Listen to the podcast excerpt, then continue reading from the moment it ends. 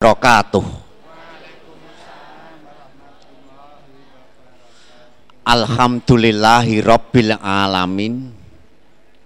Wassalatu wassalam ngalal asrofil amya'i wal mursalin. Wa ala alihi wa ashabihi ajmain. Ashadu an la ilaha illallah Wa ashadu anna muhammadan abduhu wa rasuluh. Allahumma sholli ala Muhammad wa ala alihi wa sahbihi ajmain.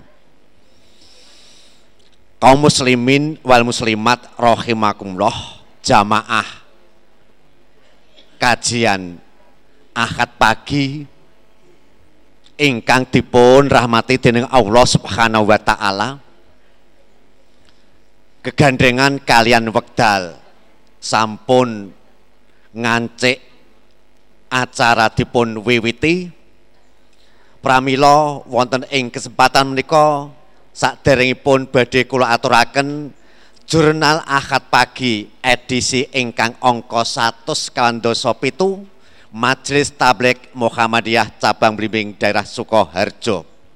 Naming saderengipun Ibu Bapak monggo langkung rumiyin kita mangalembono muji syukur. Dumateng ngarsanipun Allah. Pilih kanthi kersanipun Allah kita tasih saged tindak. Datang papan majelis ilmu insya Allah ingkang kebak rahmat lan berkah. Jurnal akad pagi hari tanggal dinten akad tanggal kalih likur Jumadil Sani sewu kawan atus kandoso setunggal Hijriah bertepatan tanggal 16 Februari kalih ewu kalih doso Masai Waktu jam 6 sampai jam 7.30 menit. Tempat Masjid Ponpes Imam Suhodo.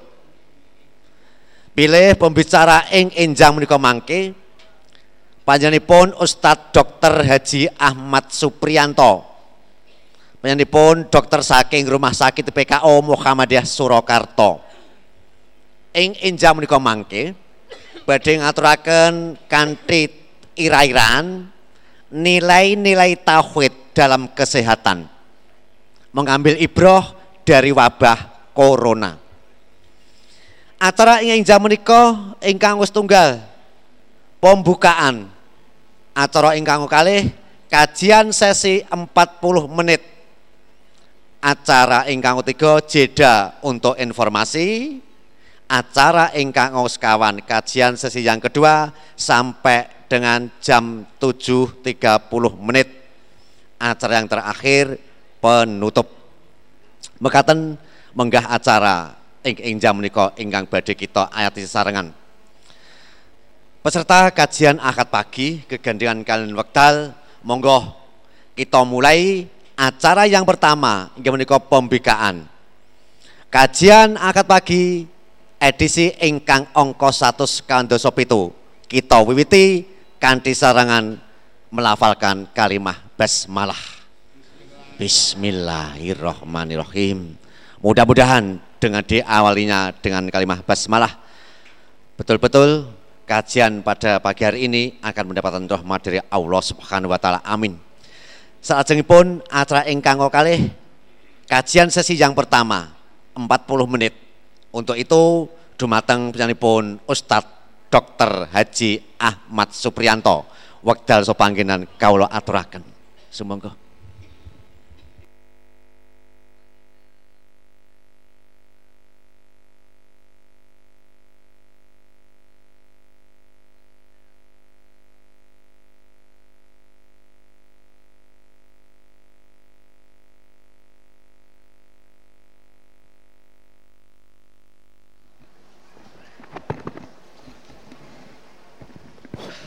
Bismillahirrahmanirrahim. Assalamualaikum warahmatullahi wabarakatuh. Alhamdulillahi rabbil alamin.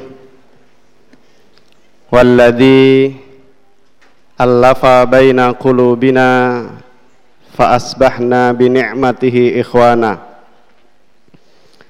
والذي أرسل رسوله بالهدى ودين الحق ليظهره على الدين كله وكفى بالله شهيدا أشهد أن لا إله إلا الله الملك الحق المبين وأشهد أن محمدا عبده ورسوله صادق الوعد الأمين قال الله تعالى في القرآن الكريم أعوذ بالله من الشيطان الرجيم بسم الله الرحمن الرحيم يا أيها الذين آمنوا اتقوا الله حق تقاته ولا تموتن إلا وأنتم مسلمون وقال أيضا يا أيها الذين آمنوا اتقوا الله وقولوا قولا سديدا يصلح لكم أعمالكم ويغفر لكم ذنوبكم ومن يطع الله ورسوله فقد فاز فوزا عظيما صدق الله العظيم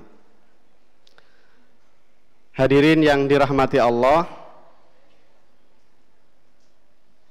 Yang pertama kalau mature bahasa Indonesia nggih. Mendak sinkron kalian MC ini pun. Mboten apa-apa nggih. Yang pertama mari kita tidak henti-hentinya menghaturkan rasa syukur kepada Allah Subhanahu wa taala. Pada pagi hari ini Allah masih memberikan banyak sekali nikmat. Nikmat iman. Nikmat Islam. Nikmat se sehat. Sing teng mriki sehat napa mboten? Kantongnya sehat. Sehat. Alhamdulillah gitu ya. Pilih kantong sehat awak loro nopo awak sehat kantong sehat?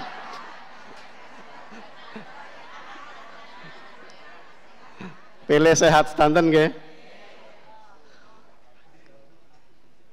nah, ini luar biasa karena sehat itu luar biasa. Saya mau matur Orang kalau sudah sakit ginjal, ini non sewu, kulon niku sanes ustad, kulon niku dokter. Lah mau MC ngendiko ustad dokter, waduh. Rodok gigrik kula niku ya. Sami-sami belajar ke. Jadi nanti nanti saya maturnya lebih banyak dari tinjauan kesehatan. Setuju? Nek mboten setuju kula pamit. Bali kula. Kula jadwale nek minggu niku nggo wes, nggo njot. Kula dihubungi niku Pak Ahmad mau dijemput napa pripun? Ndak usah. Saya pengine nggo wes dugi mriki. Kula tiliki walah 17 kilo iki. Bolak-balik telung puluh papat. Anak teman-teman saya ngowes itu sudah sudah terbiasa itu 100 kilo dilakoni loh. Nah, niku sing pitih 100 yuta ora saya lawi. Lah pit kula nemung ro setengah yuta. Dugi mriki protol kabeh pokoke. Jadi Bapak Ibu sekalian yang di sini ini sehat semua alhamdulillah. Jadi kita harus senantiasa syukuri nikmat Allah, nikmat iman, nikmat Islam, nikmat sehat. Karena kalau nggak sehat tidak bisa rawuh, tidak meriki. Kesehatan yang Allah berikan itu luar biasa. Di tempat saya bekerja, rumah sakit PKU Muhammadiyah itu, tiap hari pagi sore itu, cuci darah itu sekitar kalau pagi itu 35, sore 35. Nopo cuci cara dicuci. Nek nyuci baju di rumah bisa sendiri. Itu cuci darah. Kenapa orang ini harus cuci darah? karena ginjalnya sudah tidak berfungsi. Namanya gagal ginjal. Pasien-pasien dengan gagal ginjal ini kalau tidak dicuci darahnya, tidak tidak melakukan terapi cuci darah, maka dia akan sesek, akan lemes dan sebagainya. Makanya dia harus seminggu dua kali cuci darah. Ini non sewu ya pembukaan dulu nje. Kalau sekali cuci darah itu berapa tarifnya? Enggak tahu ya? Pengen tahu? Itu dibayari sama BPJS. Waduh BPJS. Itu sekitar 850 ribu sekali cuci darah. Murah nje? Murah.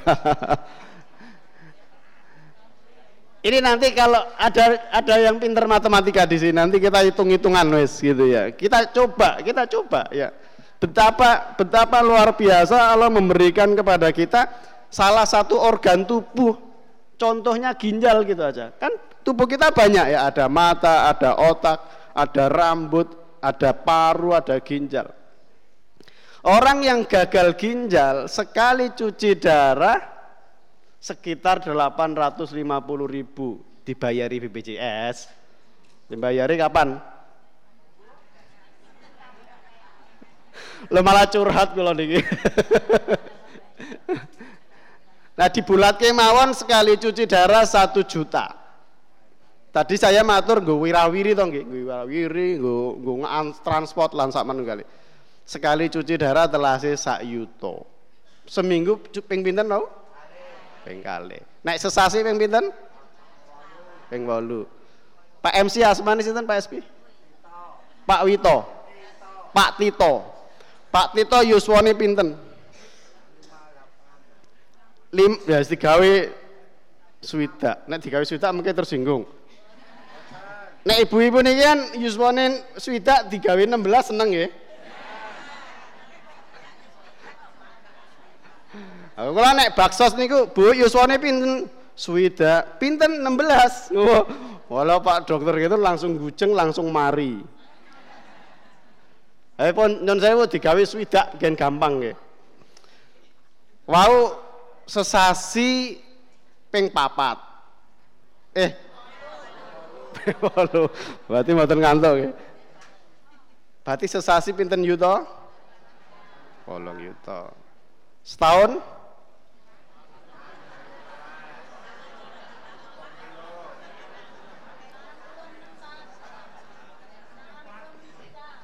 sangang puluh enam yuto dibulet ke mawon satu ke Pak Wito Yusonis swida berarti swida ping pinten? Ping satu pinten yuto pinten? Swida ping satu pinten yuto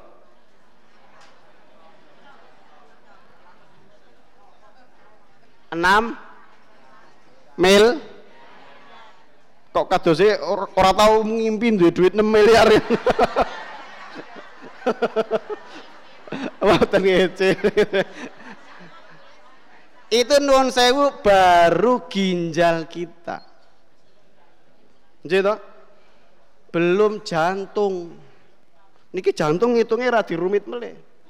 Niki nuwun sewu nggih pendekatan nggih, pendekatan jantung niku sak menit niku jeduk-jeduke ping pinten? Nggih 80 sampai 100 ya. Ming nun sewu nek diuyak kirik tambah banter boleh. Nah, katakanlah sekal, semenit 100 kali detik, detak, jeduk, jeduk, jeduk, jeduk. Kita nggak pernah tanya berapa harga sekali jeduk. Jantung gila kalau berhenti lima menit, otak kita mati, rusak. Gitu ya. Saya kemarin ngintip tarif itu orang kalau henti jantung ya. Orang kalau henti jantung di rumah sakit itu apa yang terjadi? Gawat. Troli itu yang troli yang isinya kayak setrika loro ngeten iki kali. Niku isine napa? Mboten ngertos. Alat pacu jantung. Itu langsung disiapkan, dicek. Nanti kalau sudah memang harus dilakukan di I'm clear, you clear, everybody clear, tidak boleh ada yang megang pasien, Sut, jeduk, disetrum. Itu sekali setrum berapa tarifnya? Gak pernah tahu kan kita. Kalau nggak salah sekitar 100 ribu, nanti dikalikan umurku swidak tahun. Gitu? Swidak tahun itu pinten dinten, swidak ping telung atus seket enam ping jam, ping menit, ping 10 eh 100 gitu. Ping ke 1000 ketemu pinten. Nah, Makanya Allah itu memberikan nikmat kepada kita yang tidak terhitung. Kita nggak usah ngitung-ngitung, nggak kok Pak Dokter ngitung-ngitung, nggak ini pendekatan bahwa ternyata harta yang melekat pada tubuh kita, nggak usah megang dompet ya. Kita itu sudah kaya kalau kita sehat. Betul? Makanya mari jaga kesehatan. Besok sing tebi-tebi pengajian Melayu. Ngontel, nek mboten kagungan Melayu. Nah, sidik-sidik-sidik neng masjid 100 meter numpak motor. Mula nun sewu niki. Do lemu-lemu wetenge do blending-blending kados kados kula. Wah, oh, kula mboten. Ampun tersinggung ya. Emang tugas kula nyinggung-nyinggung ngeten niku. Nah sekarang Bapak Ibu sekalian masuk ke tema. Nah, ini tadi kalau ngurangi daling patang puluh menit ini lumayan 10 menit. Sekarang masuk tema. Rame-rame di negara di dunia ini sekarang ngobrolnya masalah nopo virus corona Wuhan. Virus niku nopo? homo niku leres ya. Omo sing marai dadi loro. Terus manusia itu bisa kena infeksi penyakit itu bisa karena virus, bisa bakteri, bisa jamur. Gitu ya. Jadi bisa apa? Virus, bakteri, jamur. Nek niki nuwun sewu pesantren nggih. Niki pondok pesantren toh? Kula beberapa waktu yang lalu asring sowan Bu Supiah. Pirsa? Kenal mboten Bu Supiah?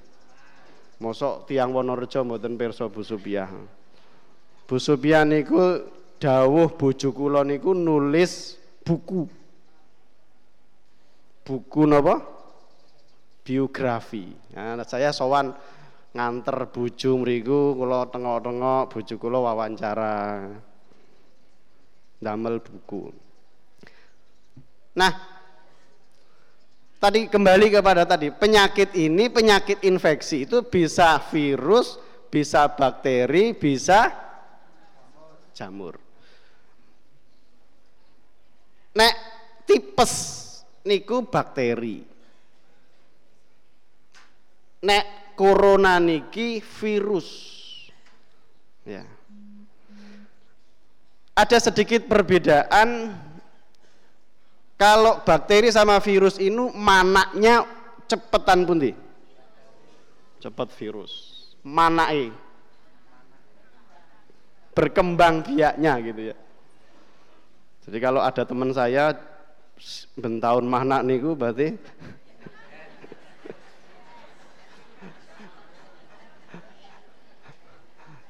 Neng ampun diarani virus gitu ya.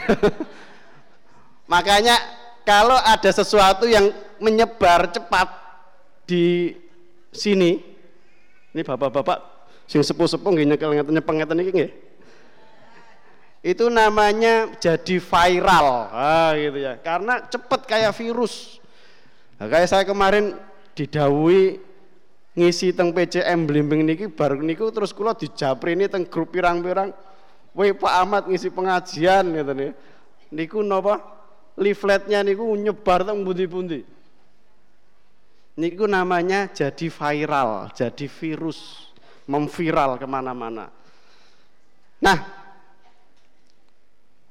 sebelum kita ke sana, saya ingin menyampaikan negara Cina. Cina ini luar biasa. Ya, Cina ini sekarang menjadi bangsa yang besar.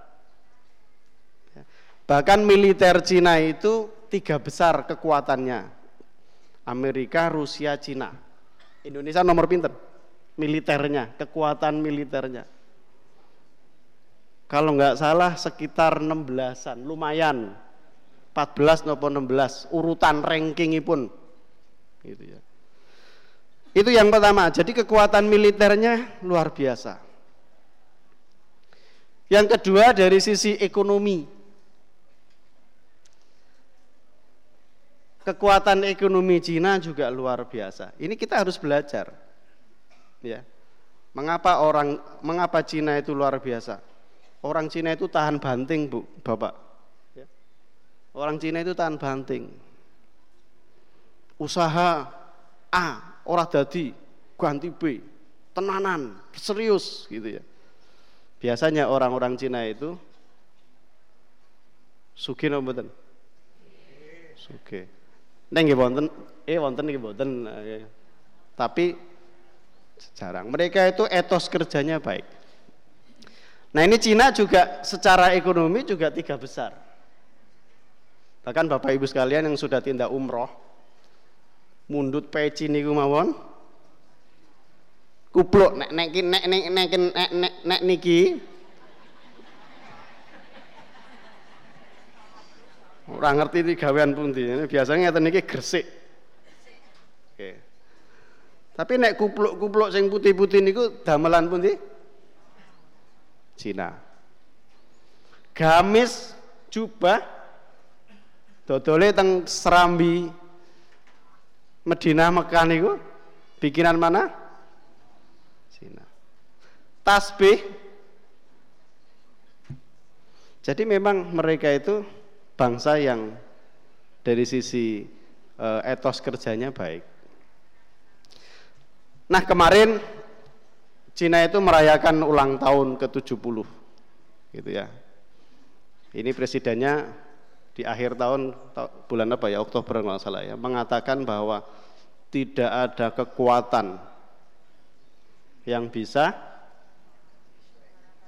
mengalahkan kita gitu ya itu presidennya naik limusin. Limusin itu apa Bapak Ibu? Apa sapi. Limusin sapi. Leres.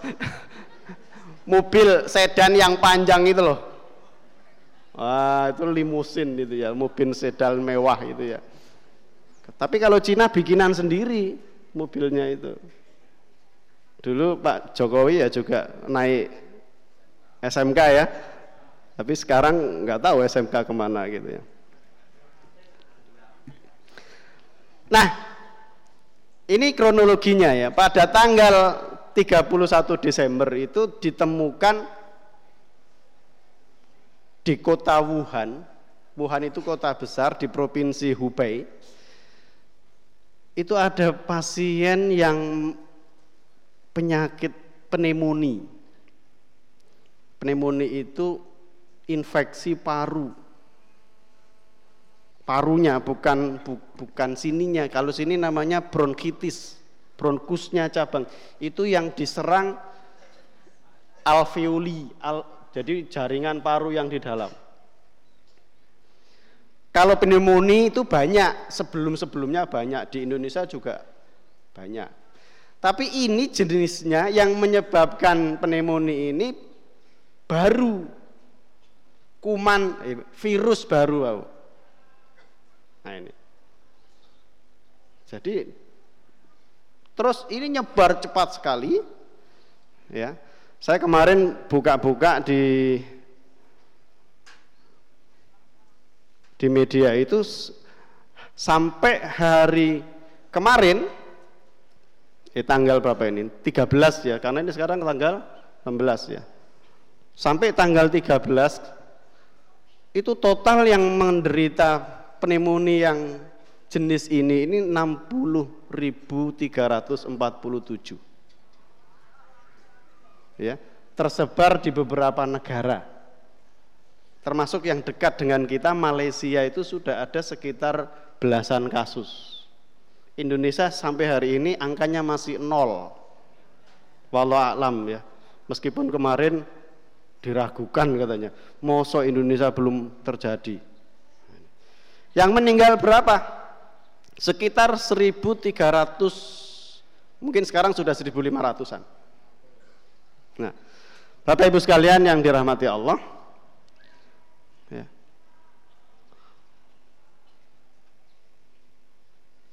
Kita sekarang ingin mengenal dulu corona virus. Sekarang namanya diganti menjadi apa, Bapak Ibu? COVID-19. Ya.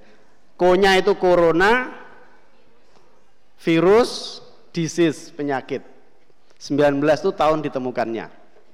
Nah, jadi jadi WHO itu punya klasifikasi penyakit.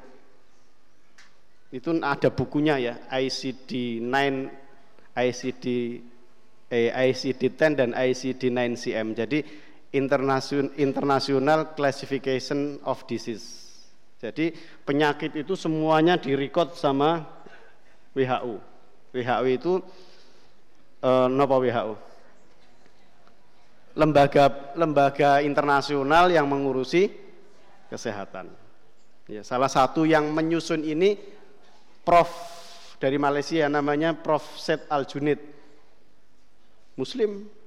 Saya pernah belajar sama beliau tentang ini, tentang klasifikasi penyakit. Ya.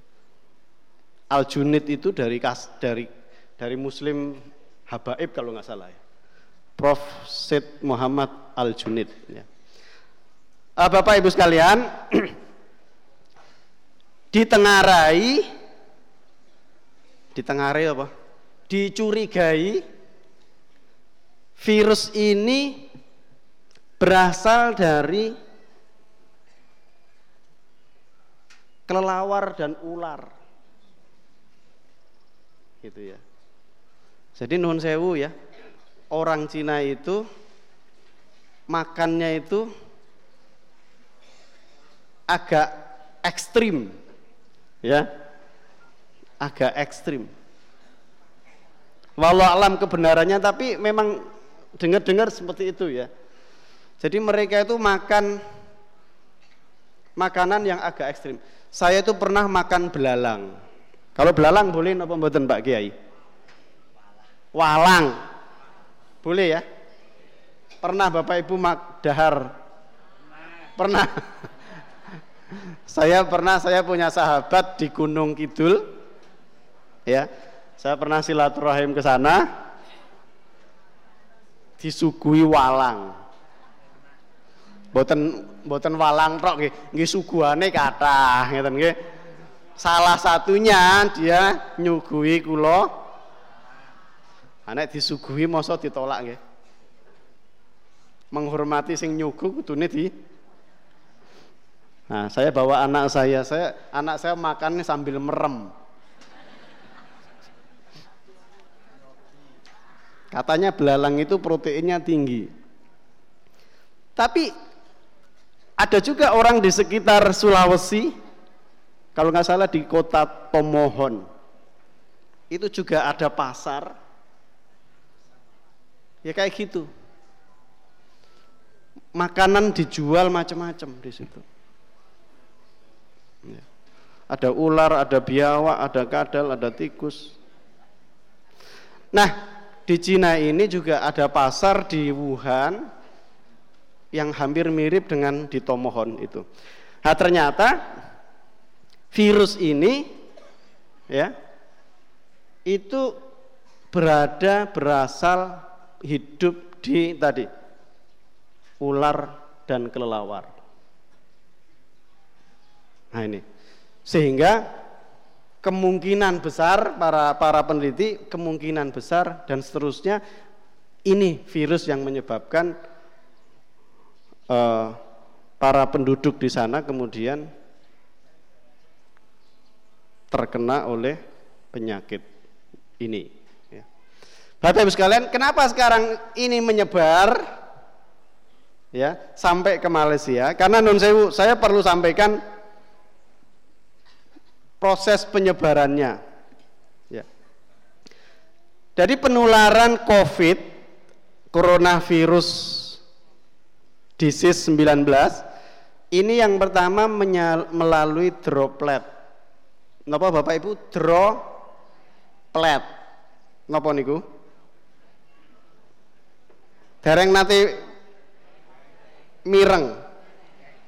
Cari sopo. Lah niku kula matur kok. Belum pernah dengar? Pernah. Kapan? Droplet, droplet itu ini saya pengajian nyemprot-nyemprot gitu ya, nempel masuk ke mulut itu bisa. Ya. Makanya kita harus hati-hati kalau dalam kerumunan yang banyak kayak gini. Nah, hati-hati kalau orang haji umroh itu luar biasa ya Makanya orang haji umroh itu pemerintah Saudi mewajibkan apa? Vaksin meningitis. Ada kemarin pasien dari mana ya? Jawa Timur ke PKU minta meningitis hamil. Dok, istri saya hamil, besok sudah umroh, rencana umroh. Ini gimana? Ya meningitis tidak boleh diberikan kepada wanita hamil yang saya tahu. Mau nangis-nangis saya tidak boleh memberikan. Berarti Pak, Pak dokter menghalangi orang beribadah dong. Waduh jadi abot gini, gini. gitu ya. Jadi pemerintah Saudi mewajibkan itu salah satunya supaya tadi penularan itu tidak. Karena kalau sudah menular satu jadi dua, dua jadi delapan, delapan itu tadi jadi viral tadi. Nah yang kedua kontak menyentuh jabat tangan dengan pasien, dengan penderita. Ya. Kemudian menyentuh benda-benda yang terdapat virus di sana dan kemudian menyentuh mulut, mata, hidung. Akhirnya jadi masuk ke dalam tubuh kita. Nah itu, jadi penularannya ini seperti itu. Ya. Makanya sekarang kebijakannya Wuhan itu lockdown. Lockdown itu apa? Diisolasi. Diisolasi ini kenapa? Diplester. Tidak boleh keluar dari Wuhan. Dan tidak boleh masuk. Ini ini sama seperti apa yang didawai kanjeng Nabi. Apabila ada wabah di sebuah negeri maka negeri itu harus ditutup. Tidak boleh kita mendatangi negeri itu dan penduduknya tidak bisa keluar. Luar biasa ya. Subhanallah masya Allah ya. Ini ini teori ini sudah lama disampaikan oleh Nabi Muhammad Sallallahu Alaihi Wasallam ini jadi itu penularan dari COVID. Sekarang apa? Gejalanya. Nah ini supaya tahu ya. Gejala yang pertama demam. Apa Bapak Ibu? Demam, panas. Ya. Yang kedua batuk pilek bersin. Ya. Jadi ini hampir sama seperti flu. Mirip. Ya memang seperti flu. Pusing. Ya. Kemudian kesulitan nafas. Tapi ada juga orang yang punya kemasukan virus ini tapi tidak menimbulkan gejala. Nah, ini yang hati-hati pulang dari Cina masuk ke Indonesia ya di screen di mana? Misalnya di airport orang tidak panas tidak batuk pilek ternyata di dalamnya sudah ada virus. Nah, bisa juga ada yang semacam itu gitu ya. Nah jadi itu gejalanya sampai kesulitan nafas. Nah ini nanti terus berlanjut. Ada yang menyebabkan harus di ICU dan menyebabkan kegagalan nafas dan menjadi meninggal. Nah ini. Jadi virus ini hampir sama dengan dulu ada MERS, ada juga SARS. Ya, hampir sama. Penyebabnya mirip, cuma beda sedikit. Ya, golongannya sama. Ya. Nah, tingkat kematiannya paling besar itu MERS. 30 persen. Jadi misalnya ada tiga yang orang kena MERS, satu di antaranya meninggal waktu itu. SARS juga tingkat kematian SARS itu berapa persen? Sekitar 10 persen. Jadi kalau ada 10 orang kena SARS, satu di antaranya meninggal. Nah ini COVID ini, ini masih berjalan prosesnya. Sampai hari ini angkanya sekitar 2 sampai 3 persen. Jadi sebenarnya tingkat kematiannya tidak sebesar SARS atau MERS. Ya. Tapi ini membuat gaduh negara-negara yang lain. Termasuk tentunya Cina. Nah, Bapak Ibu sekalian, sekarang bagaimana kita untuk mencegah terjadinya kita tertular misalnya? Kan kita nggak ngerti. Di Indonesia katanya nol tapi bisa jadi sebenarnya ada tapi tidak terlaporkan. Yang pertama kita menjaga kesehatan sendiri. Ya. Jadi kalau habis tindak dari luar ya, kemudian pulang mau minum ini kalau Kiai Pantura mau minum gitu ya langsung pegang gini ya kalau Kiai Pantura. kalau mau makan itu cuci tangan dulu. Apa Bapak Ibu? Gampang apa enggak? Bisa apa enggak? Bisa. Nanti akan saya ajarkan cuci tangan yang benar di sesi kedua. Yang kedua,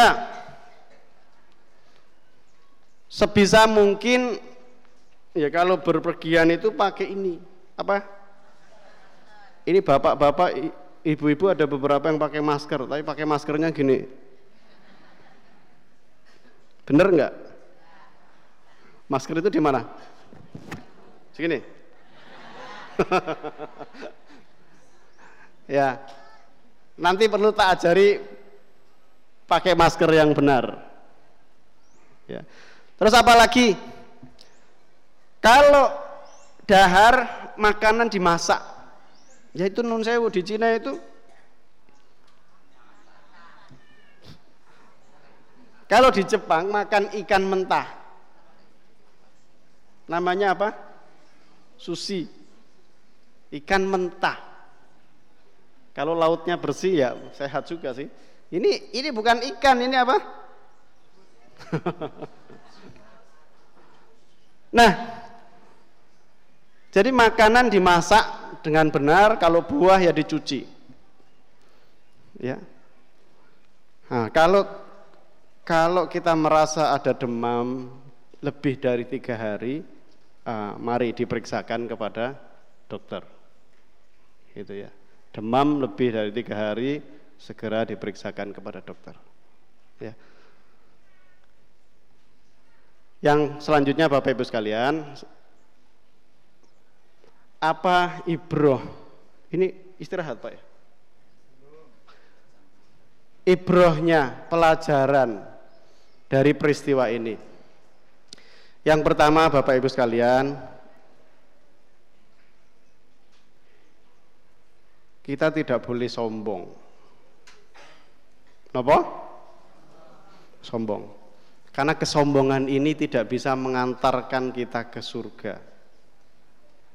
Apabila ada kesombongan sebesar zarah, maka kita tidak bisa masuk.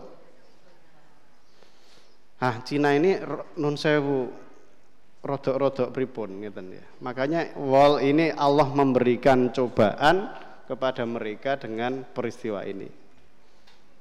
Ya, kita ngambil ibrah dari peristiwa ibu ngambil pelajaran. Ya. Semoga kita doakan, semoga mereka juga ngambil pelajaran. Semoga. Dulu ada peristiwa 9 11 yang apa WTC di, ditabrak pesawat ya Ta tahun berapa itu lupa saya saya ingat betul waktu itu saya tuh pulang malam. Saya dulu punya komunitas ngebrik. Saya dulu punya pesawat HT gitu ya. Jadi saya pulang malam jam sekitar jam setengah 12 saya pulang sambil ganti mau ganti baju sama mau cuci tangan saya nyetel. Ternyata di komunitas itu masih ramai, masih pada melek. Dan saya dengar di situ, weh weh weh, WTC dibom ditabrak pesawat. Langsung saya buka TV live. 2000 berapa? 4. Itu hikmahnya ternyata bukan membuat Islam tambah kecil. Tapi banyak orang-orang yang akhirnya masuk Islam gara-gara itu. Ya. Saya nggak ngerti ini virus non sewu ya. Banyak hoax ya, banyak hoax tentang virus ini. Katanya ini senjata biologis ya. Walau alam kita nggak ngerti karena itu tidak bisa diverifikasi tidak bisa dibuktikan. Ya. Tapi kenyataannya memang terjadi virus di sana. Semoga mereka memberi mengambil pelajaran gitu aja. Bahkan ada yang orang jalan tiba-tiba jatuh itu juga belum tentu benar loh ya karena tidak secepat itu prosesnya virus itu ya. Nah, terus juga ada katanya presiden masuk ke masjid minta doa kepada kaum muslimin itu juga belum tentu benar loh itu ya. Bisa jadi itu hoax gitu ya. Nah, jadi yang pertama kita tidak boleh sombong karena kesombongan ini yang menenggelamkan Firaun. Kesombongan ini yang men, uh, menghancurkan Raja Namrud. Ya. Itu. Yang kedua, Bapak Ibu sekalian, wa makaru wa makarallah wallahu khairul makirin. Ya.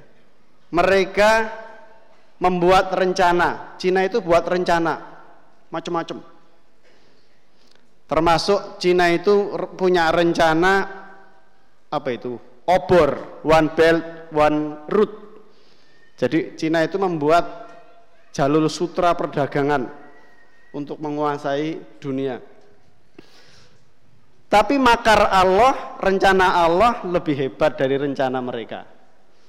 Ini Cina mengalami kerugian yang luar biasa hanya gara-gara apa? Virus. Virus itu sangat kecil. Nah, ini. Yang ketiga Bapak Ibu sekalian, Mari kita mendekat kepada apa yang dianjurkan oleh Nabi.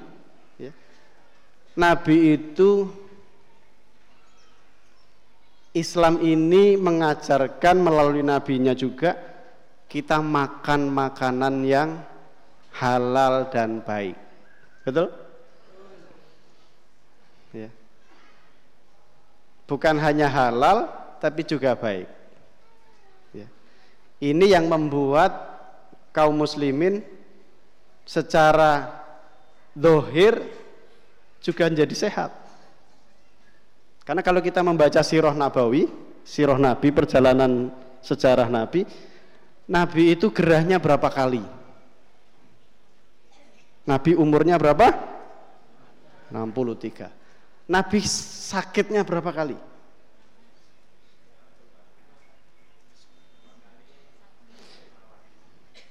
yang saya baca dua kali.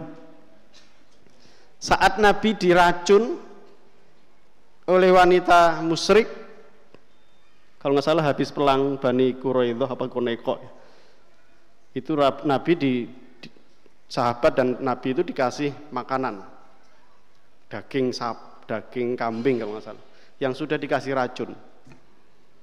Begitu Nabi mencicip, stop jangan dimakan. Makanan ini ada racunnya. Baru nyicip. Ya, atas izin Allah Nabi diberi info. Tapi ada sahabat yang sudah kadung nelen. Lah kesel, kesel luwe. Nah, sahabat ini meninggal. Nabi ndak, tapi Nabi habis itu gerah. Yang terakhir saat Nabi mau seto, Bahkan beliau mengatakan sakitku ini ini sisa dari yang dulu aku diracun. Ini. Jadi sebelum seto itu itu. Nabi gerahnya berapa kali? Nah, padahal kalau kita mau sholat gitu Allahu Akbar, uh, uh, uh, uh, uh. sing ngarep buri kanan kiri gitu saut-sautan ya. gitu ya. Sidik-sidik watuk-watuk gitu ya. Nah ini, jadi Nabi itu sakitnya cuma dua kali seumur hidup. Bahkan Nabi itu kuat. Nabi itu dulu pernah gulat dengan Rukana. Rukana itu atlet jago gulat waktu itu. Menang siapa? Menang. Sekarang jago gulat internasional siapa? Siapa mas? Muslim itu Rusia. Hah? Habib. Nah, Habib tahu ya, masnya tahu ya itu muslim tak tertalahkan nah, Nabi itu pernah gulat menang jangan dikira Nabi itu non sewu cili watuk-watuan boten Nabi itu kuat sehat kalau jalan tuh cepet ora geblek geblek enggak gitu ya bahkan Rukana ini punya anak jad biasanya kena bapaknya atlet gulat anaknya jadi apa? Biasanya ngeten niku ya. Bapak e tukang listrik anaknya biasanya ngeten niku. Ini Rukana anaknya jadi atlet gulat juga. Kemudian gulat sama Nabi juga. Artinya Nabi kira-kira sudah sepuh apa cek nom. Wong cah la, cah cilik lawan wis sepuh. Menang sinten? Menang nabi. Nah nanti perlu kita membahas kenapa nabi itu sehat. Nanti lain kali barangkali kalau ada waktu kita membahas nabi lain jadi bapak ibu sekalian itu ya terkait juga tadi nabi mengasih menganjurkan mencegah orang masuk daerah yang kena virus Eh, wabah itu ternyata sudah diberikan jauh-jauh hari sebelum ilmu kedokteran ini ada.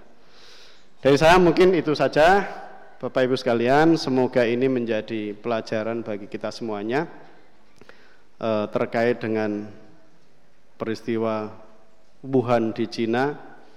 Sekali lagi kita berharap pelajaran ini buat kita juga semoga buat kebaikan saudara-saudara kita di Cina juga.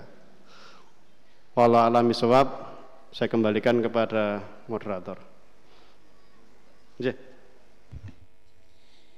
Ibu-ibu, bapak-bapak, peserta kajian akad pagi, lanjut acara ingkang angka 3 ninggih acara jeda kangge informasi. Untuk informasi yang pertama, kula laporaken laporan keuangan Ahad pagi edisi kemarin, edisi yang ke-146 tanggal 9 Februari 2020. Saldo awal sedoso juta 629.050 rupiah. Lajeng kangge pengeluaran pitung juta 676 ewu rupiah.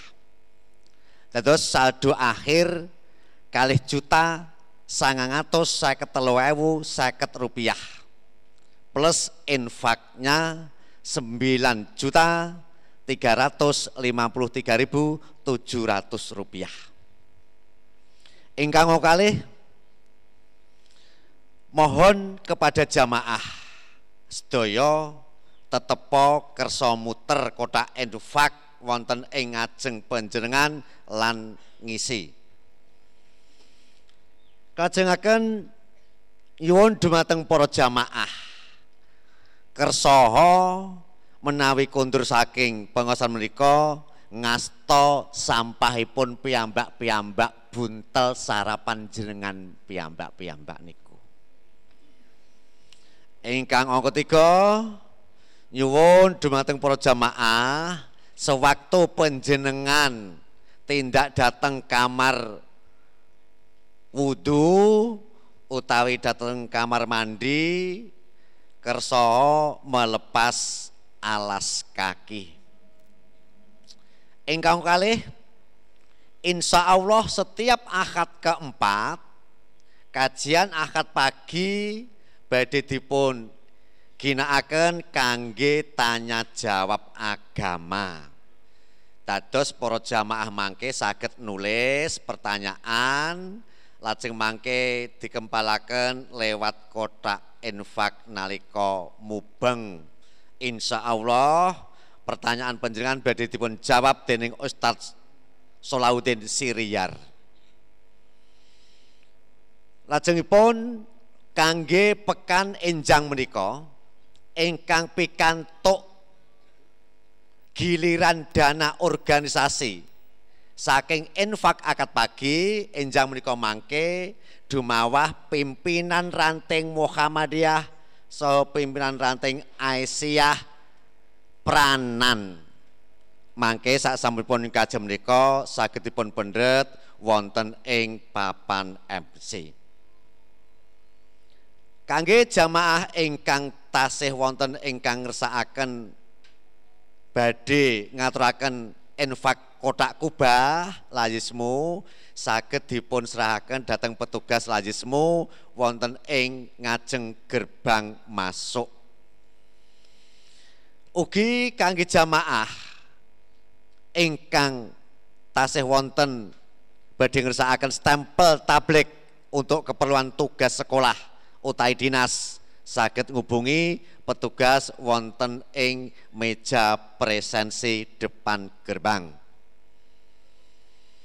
Informasi pengajian Ahad pagi ingkang badhe dumugi binjing tanggal 23 Februari edisi ingkang kaping 100 kandoso wolu edisi spesial insya Allah mangke ingkang badhe ngisi kajianipun nggih menika Mama Dedeh.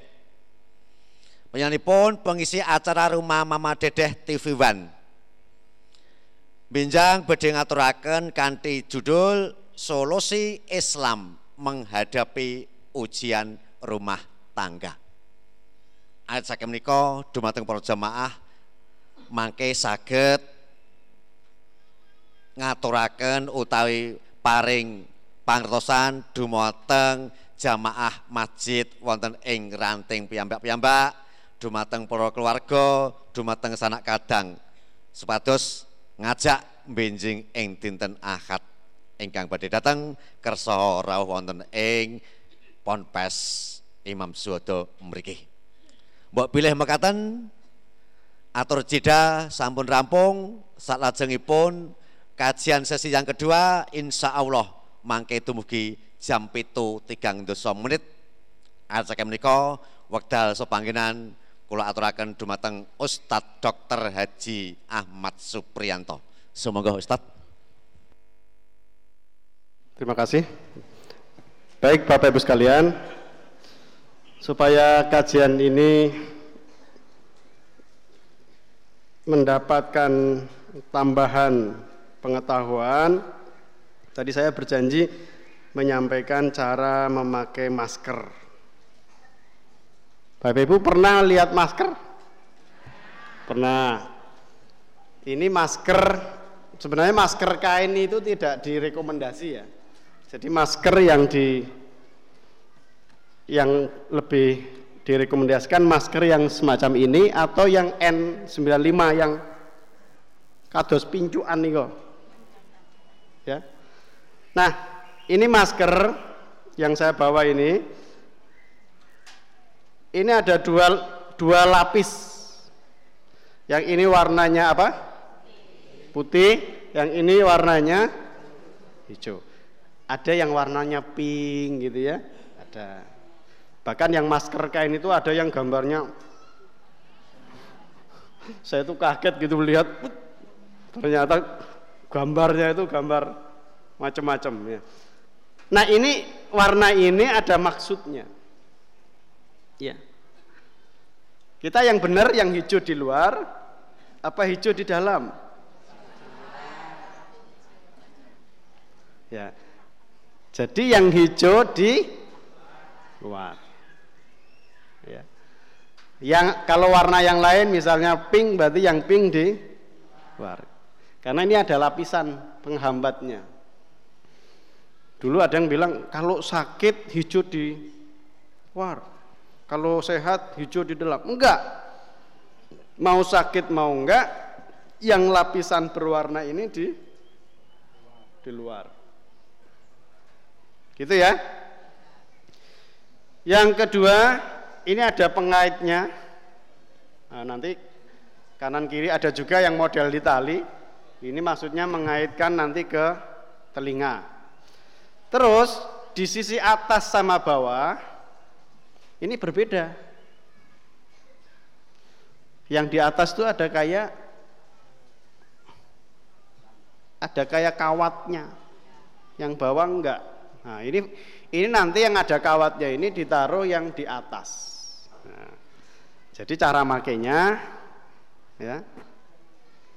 Nah, ini menutup hidung dan mulut dan dagu hidung, mulut, nanti dagu. Ya. Ini dicantolkan, ya. ini ditarik ke dagu. Terus yang bagian ini di dipencet, nah sehingga dia menutupi mulut. Ganteng ngeten apa ganteng ngeten? Gitu ya. Jadi gini caranya. Nah, kalau sudah pakai ini, ya kita keluar naik motor, keluar bersih bersih halaman gitu ya, atau nanti umroh haji gitu ya, itu dipakai. Ya. Nah, kalau sudah dipakai, yang depan tidak boleh dipegang-pegang. Karena kan kuman macetnya ke depan. Jadi Bapak Ibu sekalian, kuman itu ada di mana-mana sebenarnya. Ya, kuman itu ada di mana-mana. Hanyalah karena kita punya tubuh kita punya kekebalan tubuh. Jadi kuman itu masuk, ada yang jadi sakit, ada yang enggak. Nah, ini adalah cara supaya mengurangi kuman masuk kepada kita. Di sini itu ada juga kuman, ini enggak steril ini. Pemenang di uang ya, uang itu banyak uangnya. Uang di pasar itu ya, kita bawa uang, habis itu beli bambang. Bakul bambangnya itu ditukoni uang, disusui, pindah. Wah itu uang di pasar tuh bisa muter peng 110 nih Nah itu dipegang orang banyak gitu ya. Jadi hati-hati dengan uang ya. Karena uang ada banyak, gitu ya. Nah, jadi caranya pakai seperti ini. Ya. Dan di sini tidak dipegang-pegang lagi. Nah, kalau mau ngelepas, lepasnya ya ambil dari sisi sini. Nah. Jadi tidak tidak memegang bagian depan. Ini cara memakai masker yang benar. Jadi masker yang kain itu sebaiknya tidak dipakai ya karena Kecuali kalau untuk bersih-bersih rumah ya boleh lah. Bisa dicuci kalau kain ya. Ya kalau ini tidak bisa memang akhirnya jadi mahal gitu ya. Tapi kalau kain kuman-kuman yang ukurannya kecil bisa tetap tembus. Itu yang jadi masalah. Baik. Gitu Bapak Ibu sekalian ya. Nah, kalau kita sakit, kalau kita sakit, kita batuk, bersin, bersin, misalnya flu, misalnya aku batuk, pilek tapi masih iso kerja misalnya. Kalau kalau saya karyawan batuk pilek pulang, izin cuti, gitu ya. Karena akan jadi menular yang lain gitu ya, apalagi kalau kerja di ICU gitu ya, ya kamu pulang, ya, ganti yang lain gitu ya. Misalnya Bapak Ibu pilek, batuk pilek, ikut pengajian ya sebaiknya pakai gitu ya supaya apa? Supaya tidak menular kepada yang lain. Jadi itu yang pertama ya. Jadi Bapak Ibu sekalian, jamaah itu cara pakai masker. Iki pengajian oh dia jari nganggu masker ini. Enggak apa-apa ya? Apa. Yang kedua tadi Bapak Ibu sekalian, kita bisa mencegah penyakit dengan cara yang gampang mudah, murah, sederhana, yaitu apa? Cuci tangan. Kalau masker tidak tuku masker. Kalau cuci tangan bisa semua orang. Ya. Cuci tangan. Cuci tangan ini diyakini ya oleh para ahli menjadi cara yang sangat murah, cara yang sangat efektif untuk mencegah penularan penyakit. Termasuk di rumah sakit. Rumah sakit itu semua karyawan harus cuci tangan yang benar. Nanti kalau tindak PKU, tindak PKU berarti untuk nggak loro, boten gitu ya, golek iku lo dolan mboten napa-napa gitu ya. Itu di beberapa tempat itu ada leaflet cara cuci tangan yang benar. Nah itu ada caranya. Jadi cuci tangan bukan sekedar Ripun cuci tangan yang benar. Nah, cuci tangan menurut standar WHO. Yang pertama, ya, cuci tangan, cuci tangan ada dua ya. Satu pakai sabun, satu pakai yang sering mbak-mbak itu bawa apa namanya hand sanitizer gitu ya. Nah, jadi kalau sabun dengan cuci tangan yang pakai hand sanitizer itu berbeda. Kalau sabun ngusek-useknya luwe kata. Kalau ini kalau yang pakai hand sanitizer hanya cukup empat kali. Saya nggak tahu kok empat kali ya. Kenapa tidak tiga atau lima kali ya? Karena saya gawe WHO. Nek saya gawe Saya nggak ngerti itu ya. Ya yes, kita ikut dulu lah WHO. Ini juga bukan bid'ah ya. Cuci tangan kan bukan bid'ah ya. Nah, ini kan masalah dunia, bukan masalah uh, bukan masalah ibadah khosoh kan gitu ya. Mungkin ahlinya seperti itu. Jadi kalau yang hand sanitizer itu empat kali diulang. Kalau yang pakai sabun itu delapan kali. Belah kesuwen ya. Kira-kira sanggup nggak? nanti dicoba ya dicoba ya. Nah yang pertama langkah yang pertama itu kita taruh sabunnya. Ya. Neng sawah cuci tangan dojokan langsung dar pecel sing dianteri garone ya. Wah enak banget itu ya. Ya monggo. Itu itu karena sudah kebal barangkali orangnya nah jadi cuci tangan sabun dikasih di atas telapak tangan ya. Terus di diusek-usek. Kenapa diusek-usek? Berapa kali tadi? Delapan kali. Kalau menurut standar WHO itu berlawanan arah jarum jam. Kalau jarum jam kan tak tak tak ini beralan tak tak, ke kiri berarti. Satu dua tiga empat lima enam tujuh delapan. Insya Allah naik delapan tuh kumannya mati. Ya. Ya, setelah ini apa? Punggungnya. Nah, punggungnya, punggung yang satu ini tangan yang satu ya, telapak tangan yang satu, ini punggungnya sambil jarinya masuk. Ya. Satu, dua, tiga, empat, lima, enam, tujuh, delapan. Terus gantian Nah, ya. Satu.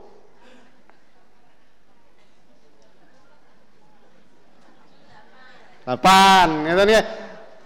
Ini kalau ibu-ibu sambil olahraga, tuh. Insya Allah nih sedino cuci tangan peng satu langsing bu. Cari pengen langsing tuan ya. Nah, gitu ya. Sedino peng satu lu ya. Jadi tadi langkah yang pertama apa? Bagian dalam ya. Nah ini tidak usah gantian dong, ini pun, pun pisan no. Satu, dua, tiga, empat, lima, enam, tujuh, delapan. Berlawanan arah jarum jam. Terus yang langkah kedua, ini punggungnya. Satu, dua, tiga, empat, lima, enam, tujuh, delapan. Gantian yang satu. Itu langkah ke dua. Ya. Terus langkah ketiga, ini ditelangkup ke ngeten. Nah, satu, dua, tiga. Kalau tadi kan baru sini, sela-sela yang dalam kan belum. Nah, satu, dua, tiga, empat, lima, enam, tujuh. Sudah berapa? Tiga. Yang keempat Yang keempat ngeten. Piye ketok mboten iki. Saling ngunci. Nah, jadi bagian Nah, ini sami satu, dua, tiga, empat, lima, enam, tujuh. Terus selanjutnya? Selalu Alah repot meneh.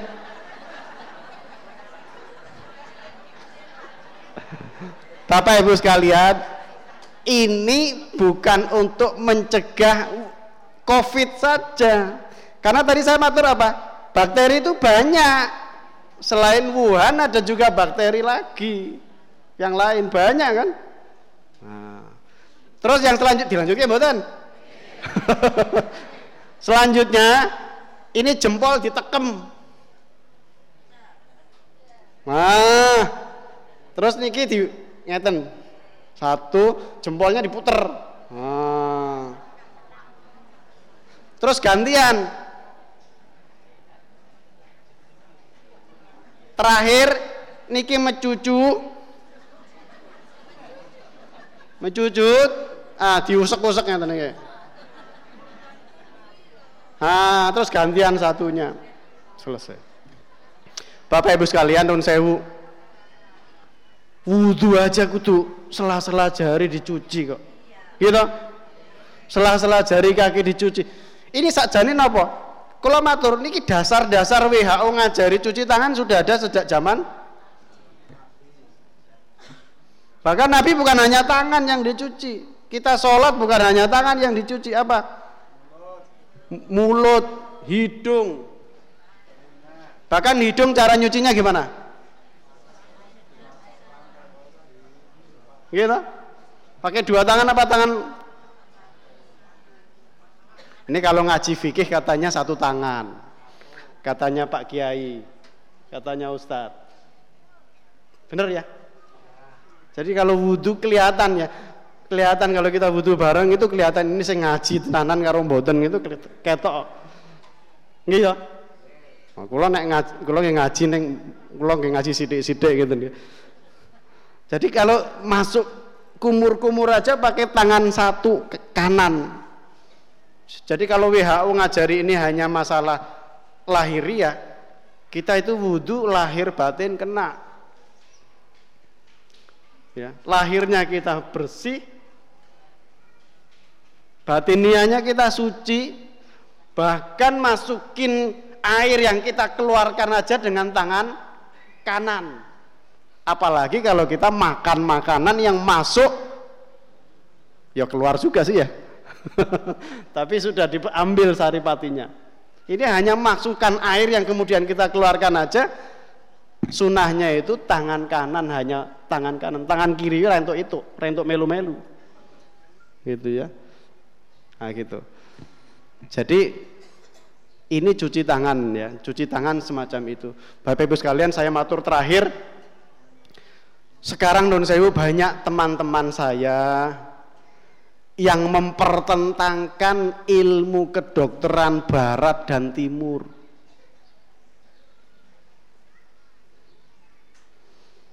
Aku aku berobati kalau kedokteran timur wailah. Tibun Nabawi. Bener, Nabi itu ada satu kitab karangan Ibnul Qayyim Al-Jauzi namanya kitab Tibun Nabawi. Sehingga nggak mau berobat dengan orang seperti saya. Bapak Ahmad itu aliran kedokteran barat. Saya mau matur ya. Dulu Islam ini maju. Dulu, sekarang maju enggak? Insya Allah mau maju. Dulu memimpin peradaban. Dulu banyak ulama ilmuwan yang menemukan dasar-dasar kedokteran. Betul? Gitu ya. Kemudian Islam diperangi, perang, kitab-kitabnya dibawa, betul ya? Yang kitab ini dibawa ke mereka, dilanjutkan oleh mereka. Jadi mungkin kalau dulu kitab itu kita lanjutkan, kita pelajari terus, ya yang sama yang terjadi dengan apa yang terjadi di barat. Ilmu kedokteran Islam seperti yang sekarang ada. Karena dasar-dasar mereka itu adalah diambil dari kitab-kitab kita. Jadi non sewu. Jadi ada teman-teman yang saking semangatnya nggak mau dia berobat ke dokter. Dokter sekarang kan aliran barat. Yang membedakan kita kalau itu barang-barang haram ya kita nggak boleh. Ilmunya sama sebenarnya, wong itu dari di, di penelitian kok. Itu ya. Sementara mereka nun sewu ilmu kedokteran yang mereka hanya hanya hanya mengambil sedikit bekam. Ya. Hanya sekitar itu aja. Saya bekam itu memang warisan Nabi ya, tapi tidak berkembang akhirnya. Makanya kemudian kenapa WHO kemudian mengajari kita cuci tangan semacam ini mungkin ya kalau Islam dulu meneruskan cuci tangannya ya hampir mirip seperti ini. Gur mungkin jadi tujuh kali gitu ya mungkin ya. Paham Bapak Ibu? Karena non sewu sekarang banyak juga non sewu mereka yang anti kedokteran barat akhirnya nggak mau vaksin. Anak-anaknya nggak mau imunisasi Nanti kalau ada yang di sini monggo nanti kita bisa diskusi lah. Teori mereka menganggap vaksin ini diciptakan mereka untuk melemahkan umat Islam. Itu namanya teori konspirasi. Sama seperti tadi, Wuhan ini senjata biologis. Ya mungkin juga, tapi kan tidak bisa dibuktikan. Buktinya apa coba? Kenyataannya sampai sekarang Saudi pun mewajibkan vaksin. Gitu ya. Dan ternyata penyakit-penyakit banyak yang bisa dikurangi dengan imunisasi. Sekarang lepra, ya, TBC kan berkurang banyak ya. Terus apalagi vaksin uh, untuk anak-anak itu. Itu kan mengurangi banyak set, itu ilmiah gitu loh ya ilmiah. Sementara teori yang mengatakan vaksin itu melemahkan umat Islam ini teori konspirasi. Teori konspirasi itu tidak bisa dibuktikan. Nah monggo panjenengan manut yang ilmiah apa manut yang tidak ada pembuktiannya? Sementara di Saudi masih ulama-ulama itu masih memakai vaksin. Itu ya. Nah, nanti ini diskusinya panjang ya, diskusinya panjang. Jadi saya hanya matur kedokteran yang ada sekarang di barat yang maju sekarang ini sebenarnya dasar-dasarnya adalah kedokteran Islam. Ya, jadi kalau ini waktu dulu dikembangkan terus ya mungkinnya mirip-mirip apa yang sekarang di barat. Jadi termasuk cuci tangan dan sebagainya ya. Ya ini ini ini bukan masalah ibadah sih. Jadi bukan bid'ah ya. Jadi monggo. Kita ulangi ya. Bareng-bareng ya. Ya, ayo bareng-bareng kasih sabun ya. Terus diusek-usek ke kiri ya berapa kali satu dua tiga empat lima enam tujuh oke langkah kedua punggung punggung. Nah, tumpuan nah nih tumpuan nah numpuk numpuk ya satu.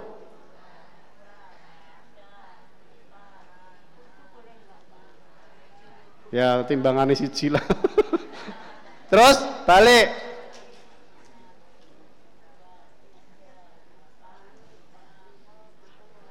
Terus. Ah, sambil sela-selanya ya, sela-selanya, sela-selanya ya. Terus napa? Ngunci dulu, ngunci. Ngunci. Ya, ngunci. Ngunci kali di goyang. Nah. Terus jempol. Jempol. Satunya terakhir mencucu. Gantian satunya terakhir guyu. Ampun mencucu terus mungkin kalau di Senin Jadi mungkin itu Bapak Ibu sekalian yang bisa saya sampaikan. Ini waktunya sudah setengah delapan. Uh, tadi Ibroh yang saya sampaikan ini pelajaran bagi Wuhan dan Cina dan juga seluruh dunia ya. Yang kedua eh, makar Allah, rencana Allah itu lebih baik daripada rencana manusia. Yang ketiga kita harus kembali kepada Islam ya. Belajar bagaimana nabi itu hidup sehat. Ya, tadi saya sampaikan nabi itu hanya dua kali sakit ya Nabi itu Islam menganjurkan kita mewajibkan memerintahkan kita memakan makanan yang halal dan baik gitu ya. Mungkin itu dari saya. Apabila ada kesalahan saya maaf.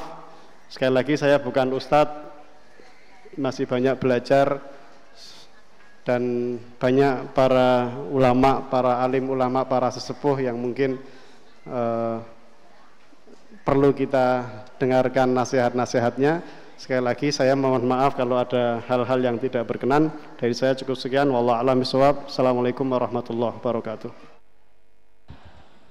Terima kasih Ustadz atas paparannya. Mudah-mudahan menjadikan pengertian dan pelajaran kepada para jamaah sekalian ibu-ibu, bapak-bapak, jamaah pengosan akad pagi, acara demi acara sudah kita lewati, jatuhlah acara yang terakhir, inggih menika penutup, monggo. Kajian akad pagi menika. Kita pungkasi lan kita tutup sareng-sareng melafalkan kalimah hamdalah sesarangan.